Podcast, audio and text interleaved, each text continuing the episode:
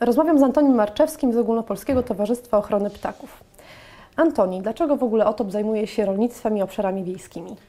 Tereny rolnicze stanowią około 60% powierzchni Polski, w związku z czym stanowią jednocześnie miejsce występowania ogromnego bogactwa ptaków, ponieważ e, musimy pamiętać, że ochrona przyrody to nie tylko właśnie ochrona żubra, nie tylko ochrona szarotki alpejskiej w Tatrach, to nie tylko rezerwaty położone gdzieś właśnie na środku bagien czy w głębi e, prastarego lasu, ale to również ta przyroda, która towarzyszy nam e, każdego dnia, również właśnie na, na terenach wiejskich.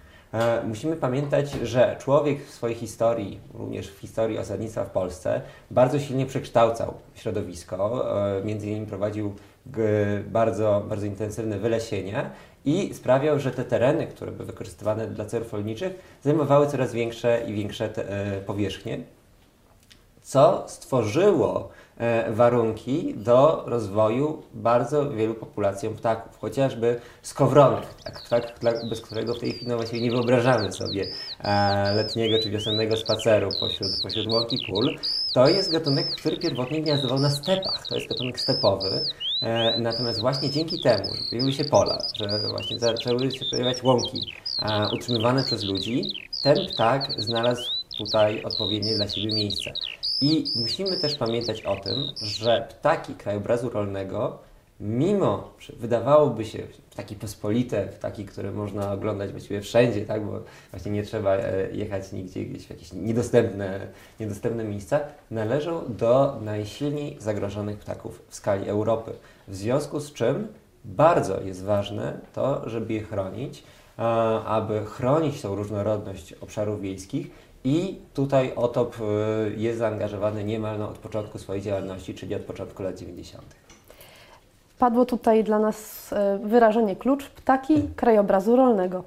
Jakie gatunki zaliczamy do tych tak ptaków? W Polsce, w Polsce gnieździ się około 230 gatunków ptaków, y, z czego mniej więcej połowa to są ptaki, które w jakiś sposób są związane z krajobrazem rolniczym, ponieważ są to oczywiście ptaki, które E, się w nim gnieżdżą. Takie ptaki jak chociażby jak skowronek, trznadel, potrzeszcz, ortolan, kuropatwa, bocian biały, jaskółka dymówka i inne. Natomiast są też gatunki, które nie gnieżdżą się bezpośrednio w tym krajobrazie. E, one gnieżdżą się na przykład w lesie, ale gnieżdżą się przy brzegu lasu i tereny otwarte, właśnie pola, łąki, stanowią miejsce żerowania, miejsce zdobywania pokarmu. I tak jest chociażby w przypadku orlika krzykliwego, jednego z gatunków ptaków drapieżnych, spotykanych głównie w północnej i wschodniej Polsce. E, ptaki krajobrazu rolnego to są, tak jak e, wspomniałem, ptaki, które pierwotnie e, zamieszkiwały otwarte tereny naturalne, czyli właśnie torfowiska, stepy, E, różnego rodzaju mokradła. Mamy też dużą grupę ptaków, które są związane właśnie z podmokłymi łąkami w dolinach rzek. I to są chociażby ptaki e, należące do grupy siewkowców, takie jak czajka, rycyk, krwawodziób, krzyk. E, poza skowronkiem właśnie ptaki stepowe, takie jak chociażby potrzeszcz, jak kuropatwa również. Mamy no, bociana, który jest no, niemal symbolem.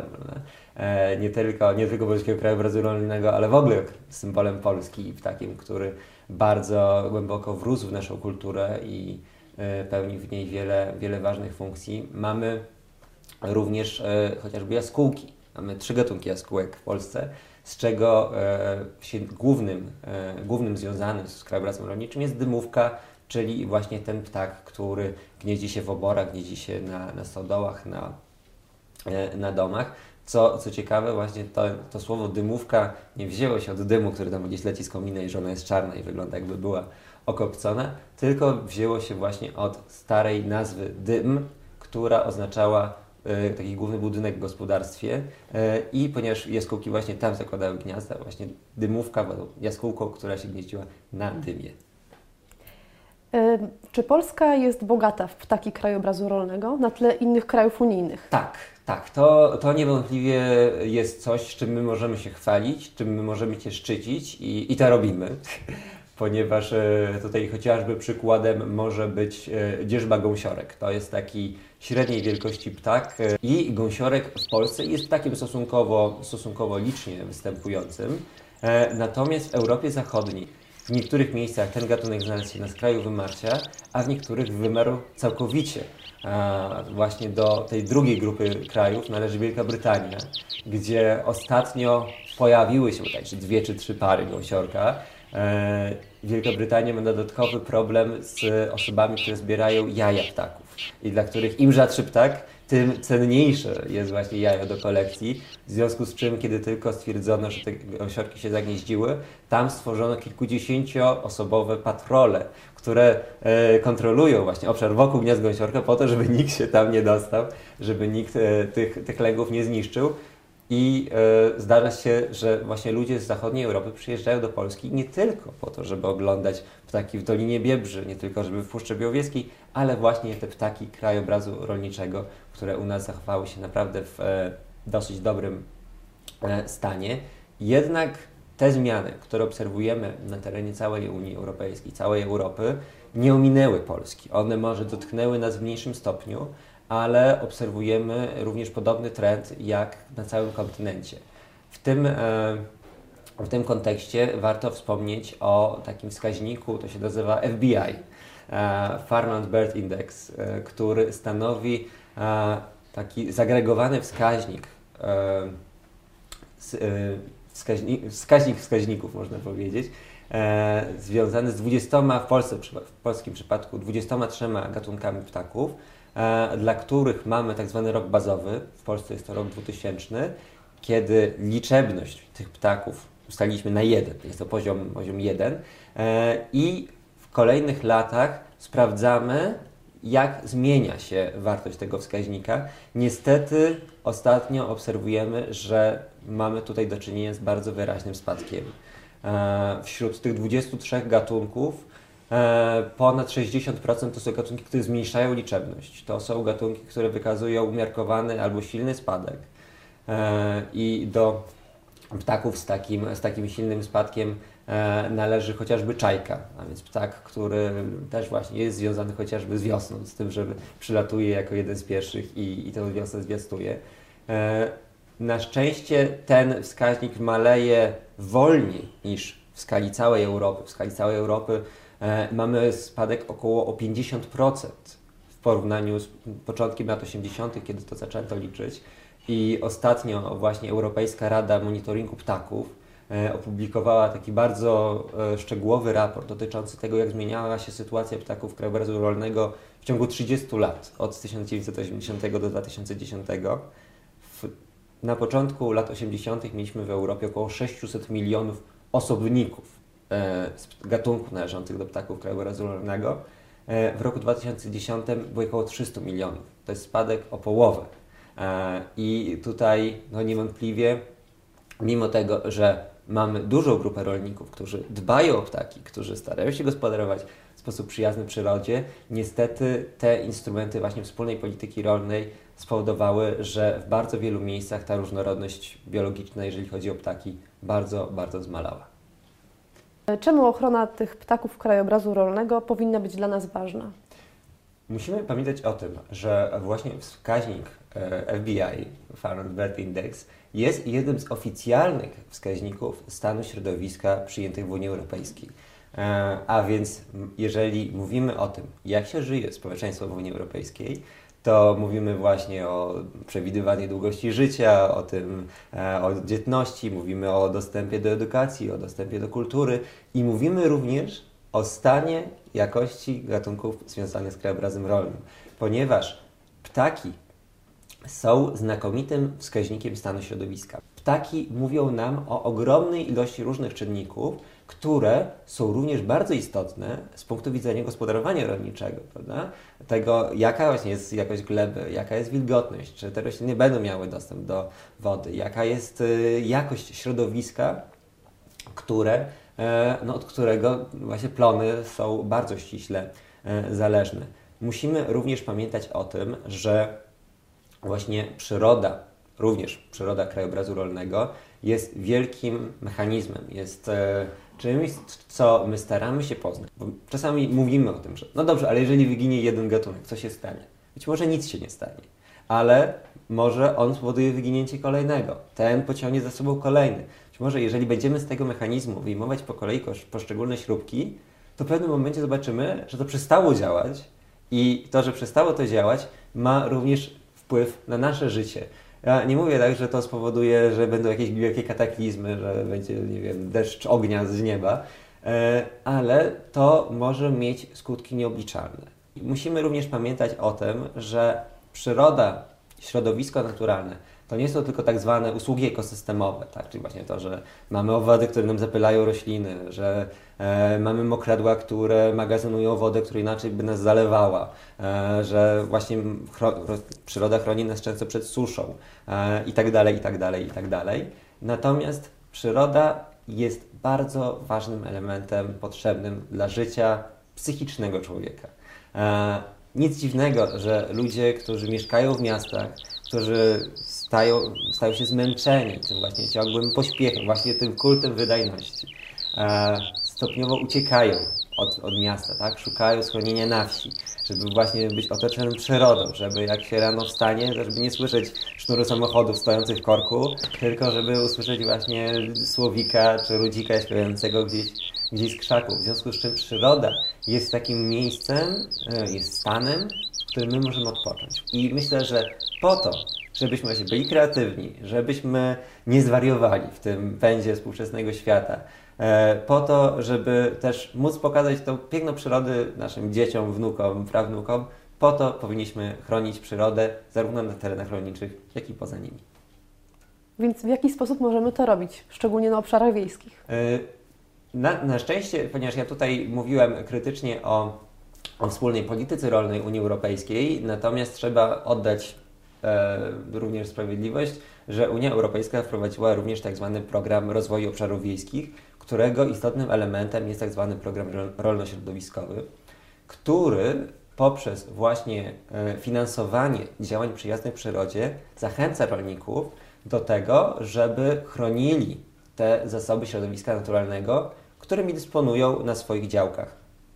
E, oczywiście jest to e, pewien sposób wynagradzania e, rolników, czy też pokrywania im tej straty, bo to jest jednak często strata, która wynika z tego, że oni nie będą właśnie maksymalizować zysków, tylko podczas wykonywania zabiegów agrotechnicznych będą je dostosowywać do wymogów czy danego siedliska, czy właśnie danej grupy ptaków. Chociażby mówimy tutaj o koszeniu, tak, że rolnik, rolnikowi bardziej się opłaca wcześniej kosić, kiedy ta trawa jest bardzo zielona i kiedy się nadaje na paszę, ale jednak wczesne koszenie może spowodować e, śmierć wielu ptaków, zwłaszcza piskląt, które jeszcze nie uzyskały lotności, które się gdzieś tam chowają i w starciu z kombajnem nie mają najmniejszej, najmniejszej szansy. E, w Polsce w latach 2007-2013 E, funkcjonował i funkcjonuje nadal właśnie program rolno-środowiskowy złożony z dziewięciu pakietów i w ramach każdego z tych pakietów są, są tak zwane warianty. Tych wariantów jest łącznie 49. E, I tutaj są zróżnicowane dopłaty w zależności od tego, e, jakie wymogi stawia przed rolnikiem dany wariant czy, czy dany sam, sam pakiet. W przypadku ptaków takie kluczowe są trzy z tych, z tych dziewięciu pakietów. To jest ekstensywne rolnictwo, który jest nastawiony na ochronę łąki pastwisk, e, a także bezpośrednie pakiety związane z ochroną siedlisk oraz gatunków e, wyjątkowo cennych na, obszar, na obszarach 2000 i poza obszarami e, Natura 2000. I oczywiście rolnicy są taką grupą, która ma największe możliwości chronienia ptaków krajobrazu rolnego. E, mogą to robić przede wszystkim poprzez zachowywanie tak zwanych nieproduktywnych e, elementów krajobrazu. E, w krajobrazie rolniczym to właśnie takie miejsca jak śródpolne oczka wodne, jak miedze, jak jakieś ciągi krzewów, jak śródpolne drzewa. Te wszystkie miejsca bardzo silnie wpływają na to, że ten krajobraz Polsce jest taki bogaty, jeżeli chodzi o, przyrodę, nie tylko ptaki, bo, bo to są siedliska sprzyjające chociażby płazom, nietoperzom, wielu, wielu innym e, gatunkom. nawet właśnie zostawianie tych, tych miejsc e, jest, jest niezwykle istotne. E, My jako, jako OTOP też e, często zachęcamy rolników w konkretnych regionach, w konkretnych miejscach do tego właśnie, żeby, żeby takie zabiegi podejmować. Tak dzieje się chociażby na równinie kurpiowskiej, gdzie prowadzimy projekt ochrony kraski. Jest to bardzo piękny ptak, jeden myślę z najpiękniejszych ptaków w Polsce. Trzeba się właściwie spieszyć, żeby zobaczyć kraskę, dlatego że w latach 80. było około tysiąca par. W Polsce w tej chwili mamy ich około 30, więc to jest jeszcze większy spadek niż, niż te 50%. e, 50%. E, Tutaj między innymi e, kwestią, która powoduje tak, taki istotny spadek, jest chociażby, są chociażby problemy ze znalezieniem pokarmu, ponieważ kraska jest gatunkiem owadożernym, w związku z czym jeżeli e, raz mamy na przykład zbyt intensywne stosowanie środków e, ochrony roślin przed owadami, to zmniejsza krasce dostępność, e, dostępność pokarmu. Również mamy coś takiego, że następuje zaorywanie pastwisk, że pastwiska, które wcześniej były wykorzystywane ekstensywnie, były zwierzęta gospodarskie, które przyciągały owady i tam kraska mogła się pożywiać ile, ile chcieć, te pastwiska są opuszczane, są przekształcane. I to dla tego ptaka jest niewątpliwie bardzo, e, bardzo złym sygnałem, bardzo złą wiadomością. E, Z kolei na, na Podlasiu e, i na Lubelszczyźnie współpracujemy z rolnikami, których zachęcamy do tego, żeby kosili swoje łąki właśnie z poszanowaniem tych wszystkich wymogów związanych z biologią poszczególnych gatunków i później często ta biomasa zebrana jest przekształcana na surowiec energetyczny, który służy do, y, chociażby do ogrzewania domów. E, na pewno pewnym problemem jest to, że w tym roku program rolno-środowiskowy się kończy. Ta, ta perspektywa 2007-2013 się kończy. Jeszcze w tym roku rolnicy mogą przystąpić do programu, ponieważ e, program zakłada cykl pięcioletni, czyli że rolnik stworzy plan z pomocą doradcy rolno-środowiskowego, e, takiego przyjaznego przyrodzie gospodarowania i realizuje to w e, perspektywie pięcioletniej. E, natomiast jak będzie wyglądał program rolno-środowiskowy po roku 2013, ciężko jeszcze w tej chwili powiedzieć, ale musimy również pamiętać o tym, że nie tylko musimy się opierać na tym, co, co da Unia Europejska e, na, na funduszach, ponieważ każdy z nas może również dołożyć swoją cegiełkę do ochrony ptaków e, tego, tego krajobrazu. Po pierwsze, możemy wspierać rolników, którzy gospodarują w sposób przyjazny przyrodzie. Oczywiście bardzo popieramy te e, metody, które są związane z rolnictwem ekologicznym. E, musimy pamiętać również o tym, że właśnie coraz częściej ludzie z miast odwiedzają tereny wiejskie, e, a więc to, to może być również rozmowa, na przykład jeżeli jedziemy gdzieś e, do gospoda- gospodarstwa agroturystycznego, tak, i na przykład właśnie możemy porozmawiać, a jak kosicie, tak, czy, czy kosicie tak, że od, od zewnątrz i przemieszczacie się do środka tak, że ptaki cały czas uciekają do środka i później niestety, niestety giną, czy kosicie tak, że najpierw do góry, później na dół, ptaki mogą uciec na przykład na, na inną działkę. To już może być nasz wkład w ochronę, w ochronę ptaków. E, możemy również, musimy pamiętać o tym, że sposób naszego wypoczynku nie, nie pozostaje bez wpływu na ptaki. Na przykład e, dojeżdżanie samochodami na brzeg rzeki, żeby mm, podczas majowych czy, e, czy letnich wyjazdów grillować albo robić pikniki. Też musimy pamiętać o tym, że pojawienie się samochodu na łące to jest ogromny stres dla ptaków, nie mówiąc już o tym, że można po prostu jakieś gniazda przejechać. E, Jeżeli zabieramy ze sobą psa, to ja całkowicie rozumiem problem tego, że takich miejsc, gdzie pies mógłby sobie pobiegać na otwartej przestrzeni, często nie ma e, w miastach i więc no to pojedziemy sobie z psem na łąkę, tylko że na tej łące są kuropatwy, są skowronki, są trzynadle, jest bardzo wiele innych ptaków i ten pies nie musi ich zjeść. Tak? Wystarczy, że on będzie je płoszył. Wystarczy, że może po prostu e, łapą, jeżeli to jest duży pies, on może rozdeptać jakieś jaja. I to będzie miało na pewno negatywny wpływ na, wpływ na ptaki. E, dlatego no, warto pamiętać, żeby jednak jak jesteśmy poza miastem, jesteśmy właśnie na, na terenach otwartych, na terenach rolnych, żeby jednak tego psa trzymać e, na smyczy. Dziękuję bardzo za tę interesującą rozmowę. Dziękuję bardzo.